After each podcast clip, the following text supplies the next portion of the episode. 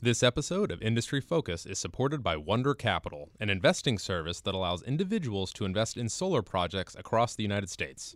Earn up to 11% annually while diversifying your portfolio, curbing pollution, and combating global climate change. Create an account for free at wondercapital.com/fool. Wonder Capital. Do well and do good.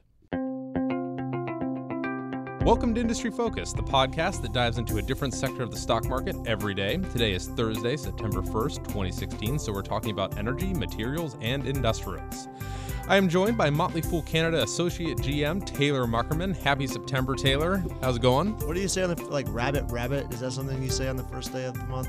Uh, really? I, don't- I I've think I've heard never, that never I could that. be totally wrong and dreaming, but in Where, any case, that's what I'm saying. I don't know. It's just something I heard, so I'm going to say it. like, do we need to Google this when we leave? Our listeners do. Yeah, I okay. might still need to as well. Yeah.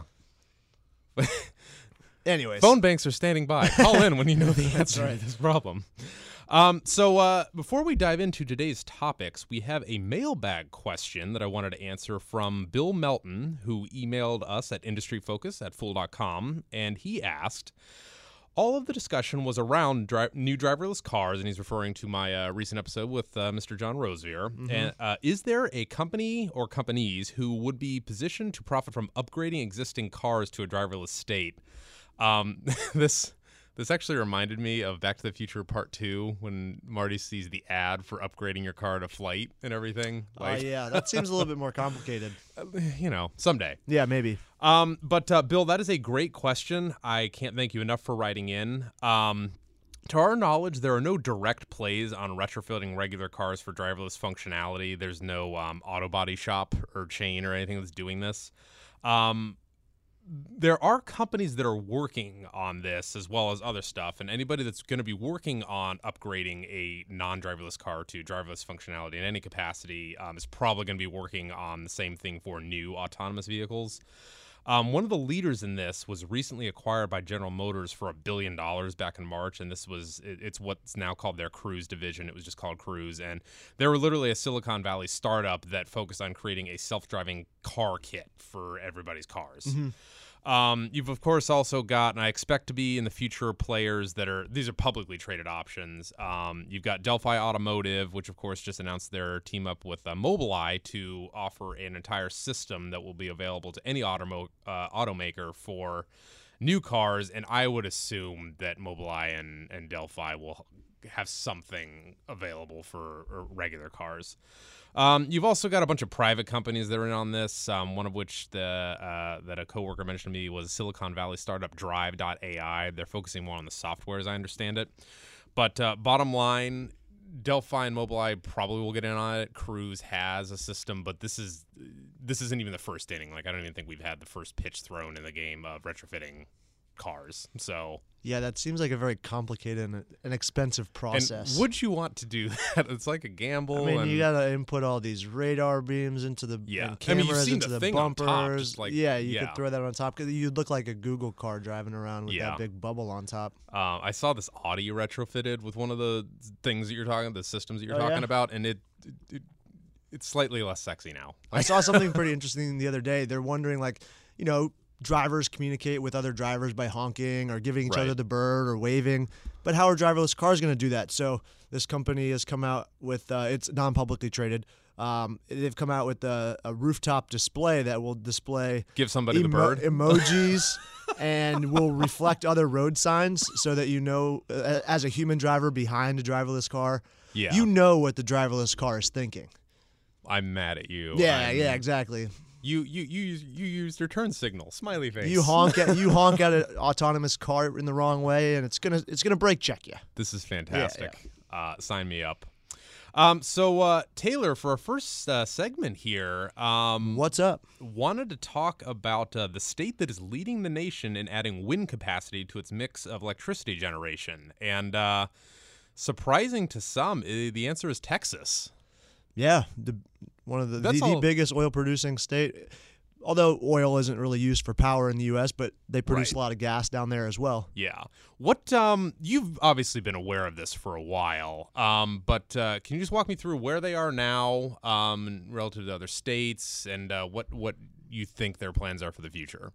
Yeah, here's a here's a state that um, basically generates about 16% of electrical generating capacity with wind as of April of this year. So um, it's a it's a state that's also been relying on coal and natural gas for for quite a while, but um, you know, when George Bush was the governor, and then was it Rick Perry was the governor? He actually Yeah, Bush pushed a lot of this through. yeah, they, they well they allowed for uh, freer markets and the capital markets to do as they will. And uh, West Texas is where he's from, a very windy area of the country. So um, he understood that that could be a potential boon for for the state. Um, and so they freed up a lot of things, provided some state and federal subsidies for these things that have wound down or are winding down. Um, so you've seen this massive uptick in um, in wind power and solar power. So if you look at 2001, uh, renewables were about two percent of Texas's energy source, and in 2016, right now, as I mentioned, uh, you're looking at 16 percent from renewables. So that's wind, solar. And hydro, um, fossil fuels shrinking from 92% to 79%. So, Wow. the largest fossil fuel producing state in the in the lower 48. Um, also the leader in wind power. yeah, yeah. And Now uh, they're hoping to catch California with solar because California is currently the leader in uh, uh, solar installations, but they're hoping to catch up there too, right? Yeah, they're trying. Uh, you see, uh, they're 10th place uh, right now in solar capacity. They're looking to maybe creep up to second in the next five years. Uh, so California, obviously, very sunny state. Right. I think it's bigger than Texas, is it? Or so it's got it's got equal or similar land mass. Right. Um, so they have they have the same opportunity there, um, but they're looking at 19,000 megawatts of solar capacity uh, to be built within 15 years, up from 500 megawatts today. So that's know- a big old increase. When I saw this, you know what popped back into my mind was, um, do you remember about eight years ago uh, that uh, T. Boone Pickens was pushing his Pickens plan? Mhm, Yep, yep, yep. and it just it was he actually had a cool map he showed the united states and then they had it like color coded based on average wind speed Mm-hmm. And he you know this basically the corridor from the dakotas down to texas he described it as the saudi arabia of wind yeah. and how we should just build a bunch of wind turbines through like that, that entire section of the country and just That was a total and about face by Yeah. by Pickens and his uh, his energy um, powerhouse. Um, but yeah, I mean, you're looking at some of these facilities being 45 acres big. I mean, yeah that's it's- pretty it's enormous, pretty yeah. massive for solar.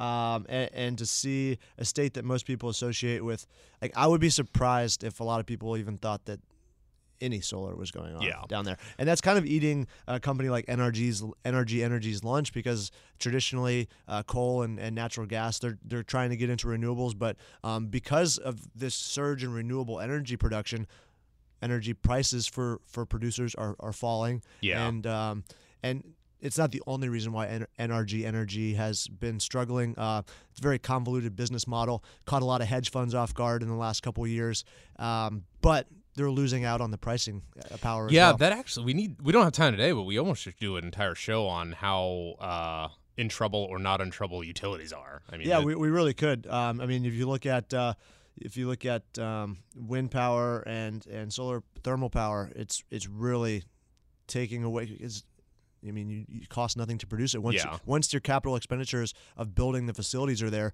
you have to maintain it, obviously, but uh, you're not continually running anything. right. Yeah.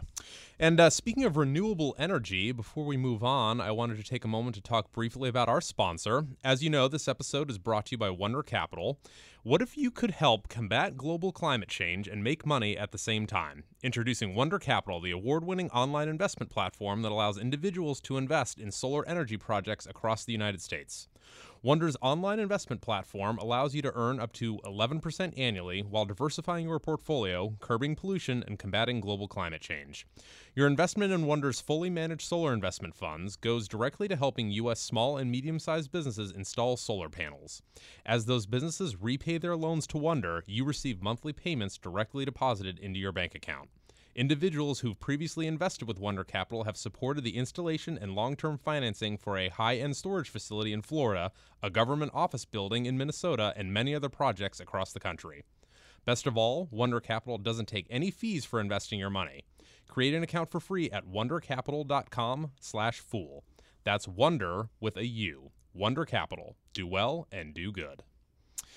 So, uh, Mr. Muckerman, um, You rang. you remember an episode a number of months ago where we talked about how new oil discoveries were the lowest since uh, World War II, Yes, I do remember and that. uh, that number's now been ratcheted up to uh, 70 years, or literally right after World War II. New oil finds, according to consulting firm Wood Mackenzie, are at their lowest since 1947 and headed lower. Um, at what point are we going to get to um, Drake's well era oil finds? Yeah, that's a good question. Um, you know, you see so many companies pulling back, and and uh, I think some of the biggest news that came out about this was um, the fact that ExxonMobil didn't replace 100% of its oil in the first time in 22 years. Um, and, and I, w- I would expect that return to 100 100% plus um, here in the next couple of years because they do have 10 major projects coming online in 2016 and 2017, but their exploration their, or their capital expenditures budget for this year is down 38% in the second quarter. Um, and that's good compared to a lot of people. yeah, exactly. And but but it's kind of uh, makes you a little nervous for the distant future, right? Um, granted, some of these bigger projects do have long lifespans. Otherwise, Right. they wouldn't be pursuing them as heavily because they are billions of dollars to to build and, and to and to maintain. But um, you're if you're looking out to 2025, 2040. Uh, there's a lot could change as we just talked about. Right, so we need to talk moving about- to renewables, but i I I mean, if we're still even remotely as reliant on oil and gas as we are now in the next 15 to 20 years, you're going to see a price pinch. Yeah. So, and when this came out, um, it was troubling because it was also noted that um, the U.S. Uh, EIA, U.S. Energy Informa- Information Administration, estimates the global oil demand will grow from the current 94.8 million barrels per day this year to by 2026 105.3 million barrels. Yep. Um, there's two questions that I want to get your thoughts on with that. How seriously do you take the 105 number? Because everybody's like, oh, we're all going to have driverless cars by the end of the decade. That'll be there. They could have all have batteries. The U.S. is still, you know, the world's largest consumer of oil, so there's that. Um, India, China, everybody's obviously growing. Um, if you're a betting man, what do you think the odds are that we hit that 105 number by uh, in 10 years time? Well, simply because of the fact that so many companies are or countries are moving off of coal power, and you know we we have driverless, we have electric cars. Let's not associate driverless with electric Yeah, just yet. yeah. Um, but uh, I mean, granted, what we're seeing is that driverless are electric because you know everyone that's They designing are- driverless is more forward thinking. They than, are buddies. yes, exactly. Um, you might as well pair the two if you're gonna if you're gonna reach for an automated car manufacturer. Um, I'm a little bullish on the fact that we're gonna reduce the amount of oil. Yeah. Maybe not reduce, but slow the pace more so than people think. Things are just accelerating really quickly these days in terms of techno- technological change in the automotive space. Um, I mean, especially when you look at so many companies now sparring almost over driverless and, and electric cars with Uber kicking board members out of, of, of the boardroom that it belonged Yeah. to Google. Um, they're partnering with Carnegie Mellon to start producing driverless cars in Pittsburgh uh, and testing them as taxis, maybe. Yeah, there's a hundred Uh, of them right now. Yeah. Do so, you? So, how much oil does the U.S. consume? It's like 16 million barrels a day. Sounds about right. so let's just pretend something crazy happens and we cut that in half, thanks to all the stuff you just mentioned. Yeah. That would be, you know, get world consumption down to, you know, 86 or something. And then, um, you know, but other countries would, you know, hopefully come online and everything. So But you- 86 to 105, Yeah. that's a bit more of a jump. Yeah, Is that, absolutely. you know, especially when you look at countries like Saudi Arabia, who's focusing very heavily on renewable energy. and they Uh, invested in Uber Yeah, recently. I mean, that one of they're one of the members of the Saudi Arabian sovereign wealth fund is on Uber's board. oh, jeez. Um, and uh, yeah, I mean that country is the so you largest. seem to think that it'll be hard to get to 105 in 2026. I do. I mean, if you look at some of these countries, not only the producing countries but also the consuming countries, they're they're Yeah. changing. They're changing very rapidly. I mean, if you look at 58%, I think of all new energy production resources that came online in 2015 were, were renewable. Yeah. So more than half of all new energy production is renewable. Wow. That's now that's obviously inflated reversal. a little bit because of the lack of oil investment, but Sure, and also oil isn't necessarily involved that heavily in energy production. You're mostly looking at natural gas. Yeah, But if yeah. you're not drilling for natural gas, you're not. you might not oil, be yeah. drilling for oil either, because um, in a lot of instances, especially in the United States, the two go hand in hand. Yeah. So, um, all this, you know, okay, so you're a little nervous about hitting the 105. In any case, you know, we're Well, not nervous, nervous for the sake of oil companies. Nervous Right. for the sake of soc- uh, human- society. humanity. No, that's good. Yeah, okay. Um, but uh, the other uh, party that's uh, hurting a little bit because of all this, is, of course, the offshore industry. Yeah, that's the Um, frontier of, of, of oil production right now. and uh, literally frontier because Yeah. all this fracking. I mean, correct me if I'm wrong. Is it's on land usually. Yes. Um, what's is the offshore sector just Okay. the creek without a paddle um, well, it, yeah, it's kind of run into some rough seas. Um, not in the Gulf of Mexico yeah, without no a pun paddle? intended. Uh, the the hurricanes that are coming towards Florida right now. Um, uh, but yeah, you're looking at rigs dropping pretty significantly. Um, expected spending from GE just across the board uh, in 2016 down 14% for international oil companies, 9% for for national oil companies, and 40% for North American independent companies. Uh, and then a company by the name of Dril-Quip, which produces equipment for drill ships and subsea wellheads, um, they're looking at a bottoming of the floating rig count this year or next year around 170 but if you look at 2014 peak it was like 250 260 rigs out there Right. um, and they don't really and these are for long tail projects. so Yes, is these are for deal. very long tail projects. And uh, uh, if you had talked to people in tw- in the early 20 teens, they expected offshore oil to be the lifeblood of the oil industry uh, for the long tail. And right now, it's just not getting developed. You're seeing companies dry stack rigs, or which is basically pulling them off and just leaving them. Um, in the port, basically, like not using them, or they're just retiring them altogether. Um, and they're also reducing the amount of rigs that are under construction. So, uh, which needed to happen because there was this huge rush to construct these offshore rigs because Right. everyone thought that that was going to be um, take place a lot sooner than than it has. Obviously, the price of oil collapsing didn't help matters. Um, so maybe maybe the industry saves itself by dry stacking some of these older rigs and reducing rigs under construction. But at the current time, it's a few years away from a recovery in my mind. Got it. So, So- kind of steer clear of the offshore drillers, even if they look uh, cheap. yeah, I mean they well, I mean the earnings are down, so they don't necessarily look supremely cheap. The Right. stock prices look cheap comparatively to where they were a few years ago, but um, with earnings collapsing the way they have, uh, multiples really haven't done the same. So don't necessarily always look at PE multiples when you're looking at uh, energy companies because, or any company really in general, but especially cyclical industries because with volatile earnings, um, PE multiples don't really always resemble how cheap or how expensive these Right. companies truly are based on how they're currently performing. Granted, you always want to try and time the bottom of the cycle for these companies, um, but it's it's particularly tough right now. cool. Well, thanks for your thoughts, Taylor. Yeah, absolutely. Have a good one. You too. That is it for us, folks. If you're a loyal listener and have questions or comments, we would love to hear from you. Just email us at industryfocus at fool.com. Once again, that is industryfocus at fool.com. And as always, people in this program may have interest in the stocks they talk about, and the Motley Fool may have formal recommendations for or against those stocks, so don't buy or sell anything based solely on what you hear on this program. For Taylor Muckerman, I am Sean O'Reilly. We also want to give a shout out to our programmer, Austin Morgan. Whoop whoop. Thanks for listening, and Fool on. chasing the clouds.